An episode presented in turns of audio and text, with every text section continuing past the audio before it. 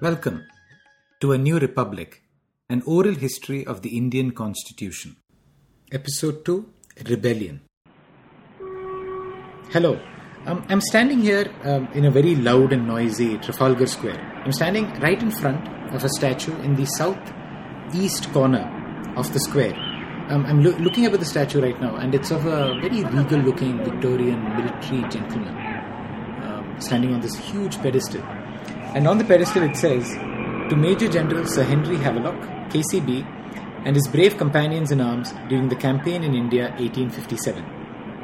Now, underneath this, there's another uh, quotation by Henry Havelock, and it reads as follows Soldiers, your labors, your privations, your sufferings, and your valor will not be forgotten by a grateful country. And right at the bottom, there's an inscription which says, Erected by public subscription 1861. Now, of all the statues in London, this has to be one of the most seen but least noticed.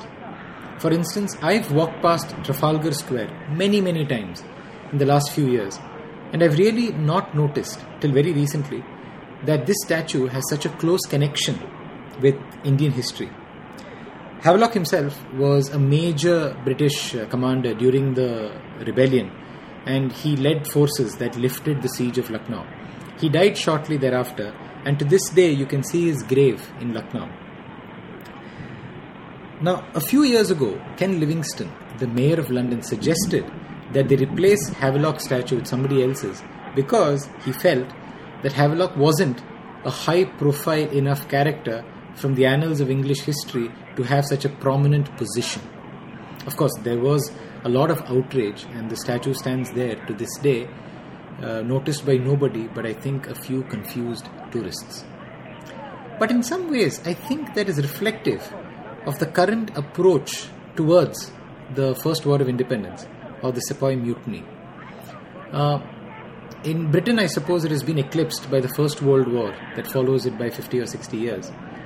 And in India, it is taught as this uh, titanic struggle between good and evil that ends badly for the patriots.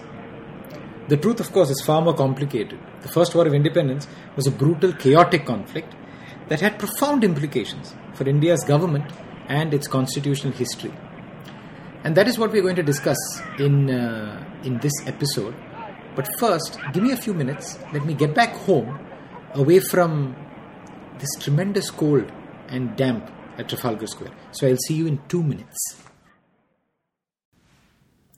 In the last episode, we discussed uh, a little bit about, very quickly, we discussed about how the uh, mutiny breaks out in Barakpur and then spreads into a national conflagration. Now, what matters to us, the listeners of this podcast, is what really happens after the British finally reassert their military supremacy. It's important to understand the context in Britain right now. By this time, the British public and parliament have been outraged, shocked by the brutality of the war. It's been brutal on both sides. Uh, several thousand British civilians have been killed, and uh, several British soldiers. And after the war is over, the reprisals are brutal on the British side. It is estimated by contemporaries that over 1 lakh Indian soldiers were slaughtered during and then after the mutiny. In the years since, there are contemporary historians who say that um, indirectly and directly, the British killed 1 million Indians after the revolt of 1857. Now, to give you some idea of how outraged the British were after the mutiny, I'd like to read a passage from a letter written by a British author around the time, around this period. And in this, he says that if he were to be the king of, if he were the king of India, he would come to India and make this proclamation. Now, I'm going to read the proclamation to you, and I'll kind of translate it into simple English after that. This is what the uh, the author says he will announce. I, the inimitable, holding this office of mine, and firmly believing that I hold it by the permission of heaven and not by the appointment of Satan, have the honor to inform you, Hindu gentry, that it is my intention, with all possible avoidance of unnecessary cruelty, and with all merciful swiftness of execution, to exterminate the race from the face of the earth, which disfigured the earth with the late abominable atrocities. In other words, he says that if he were the king of India, he'd come and tell the Hindu gentry that look, um, I am the king, your rightful king, and uh, excuse me, but I am going to uh, eliminate your race from the surface of the earth in the most humane, ma- humane way possible. I'm really sorry. It's a pretty shocking declaration, and it was made by none other than uh, Charles Dickens. Now, thankfully, this barbaric view was not endorsed by the British Parliament itself, or at least not by a majority of them. In fact, what the British Parliament realized was that the, that the East India Company could no longer be left to administer India. India had to be taken over and brought under the crown.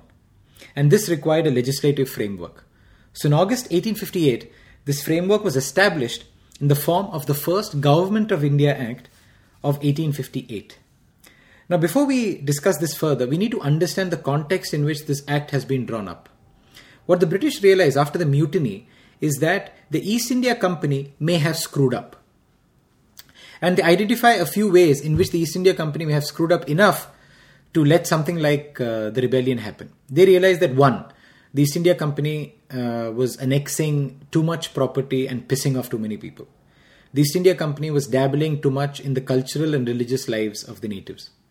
And the East India Company simply hadn't done enough to build what, for that period, was a sophisticated, effective uh, system of governance. And their immediate reaction was to draw up, uh, draw up uh, the Government of India Act to plug all these holes. So they want to correct all these mistakes, and I'll tell you in a little while how they do it.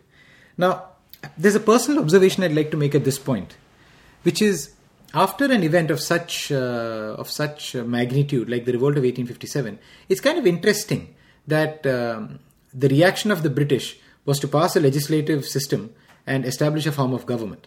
Remember the the bill the government of india act of 1858 is not what you would expect uh, to be the result of uh, an outraged colonial power. It is not an attempt to put an errant colony in its place in many ways, it is an attempt to correct past mistakes. I'm not saying that uh, the British stopped their economic extraction from India. Absolutely not. In fact, one of the aims of the Government of India Act was to make it easier and more organized to extract from India economically. But at least now, they realized that this could not happen in the absence of institutions and governance, which is why the Act is important.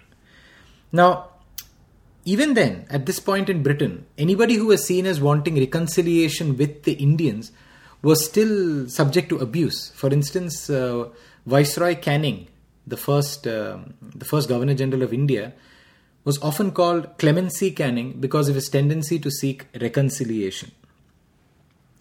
Still, what is remarkable is that between the period of 1858 and 1862, the new British Raj government unleashed a whole swathe of uh, reforms, especially in the areas of education and law and order. And many of these institutions, laws, and protocols exist in India to this day. For instance, uh, the, the Indian Penal Code was a product of this period. The universities in Calcutta, Bombay, and Madras are products of this period. Uh, it's quite a remarkable series of reforms, and it is not, like I said before, what you would expect an enraged, outraged colonial power to do. So some credit must go to what must have been a minority of British parliamentarians and lawmakers who uh, wanted to build institutions rather than unleash havoc. Now, from an administrative point of view, the Government of India Act also formalized the structure of governance. Right at the top, you had a Secretary of State for India who worked out of London, who worked, uh, who basically worked with tremendous autonomy and with a very centralized structure. He established and sat over an India office, which in many ways was a government within the government. And uh, slowly you had a structure where you had the Secretary of State, you had the India House in London, and then you had a Viceroy in India itself who reported back to London and so on. So there was the beginnings of a, of a sophisticated governance structure developing.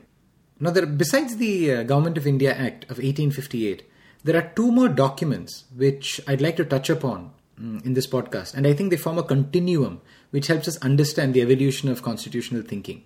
The first is the uh, Queen Victoria's proclamation, which is sent out to India on the 1st of November 1858. On this day, we are told, in districts all over India, uh, representatives of the crown read out a proclamation through which essentially, Victoria says that India, you are now under new management. Now, I'd like to read out a few excerpts from this proclamation, which I think are quite interesting. The first one We desire no extension of our present territorial possessions, and while we will permit no aggression upon our dominions or our rights to be attempted with impunity, we shall sanction no encroachment on those of others. We hold ourselves bound to the natives of our Indian territories by the same obligations of duty which bind us to all our other subjects, and these obligations, by the blessings of Almighty God, we shall faithfully and conscientiously fulfill. And it is our further will that, so far as may be, our subjects of whatever race or creed be freely and impartially admitted to offices in our service, the duties of which they may be qualified by their education, ability, and integrity duly to discharge. And Victoria goes on and on, as Victoria tends to. Now, the gist of this proclamation is in many ways to correct the mistakes made by the East India Company. So they are saying they're putting a stop to territorial expansion. They're saying no more expansion of uh, British of the British colony. They're saying no more dabbling in the cultural and religious lives of the natives, and they're saying that, and this is a big statement, that Indian natives will be treated at par with all other British subjects. It's quite an interesting document, and I highly recommend you read a copy, PDFs of which are available online. Now, we are told that the proclamation was read all over India to great pomp and celebration, especially, we are told, in Bombay.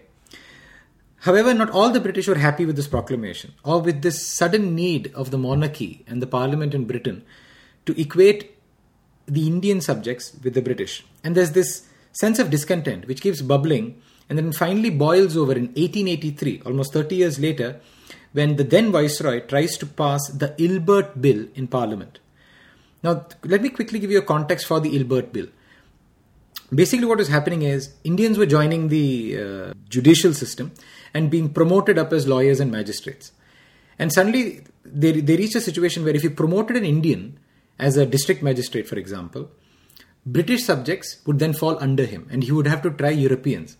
And this was outrageous to the British, and they refused to do this. And a lot of British administrators in India began to realize that this was unsustainable. You couldn't tell Indian judges to only judge certain cases and tell the Europeans that they would not have to be subject to Indian magistrates. So, Lord Ripon and several other governors um, and administrators uh, proposed the bill. It was taken to Parliament, and there was tremendous outrage. Um, a lot of British women, in particular, came back and said that it was appalling if a British woman had to be tried by one of these native Indian judges. So the bill is subject to a lot of controversy. It becomes this major national event. And finally, a tremendously watered down version of the Ilbert Bill is adopted in 1884. But it's an unequal compromise, and many, many educated Indians are extremely upset. This is what provokes many of them in 1885 to form a new organization to promote a greater role for educated Indians within the British administration. And this organization, which decides to call itself the Indian National Congress, will go on to have a tremendous impact on India's uh, history. Now, from this point onwards, what we see is a long tussle for self determination, largely driven by an Indian elite and uh, resistance from the British government. And this tussle goes on for over half a century until um, independence is finally achieved. And the next step in this tussle is the Indian Councils Act of 1909. This is important because this is the act that for the first time introduces the concept of elections into India. We look at the Indian Councils Act of 1909 in the next episode. Take care and see you then.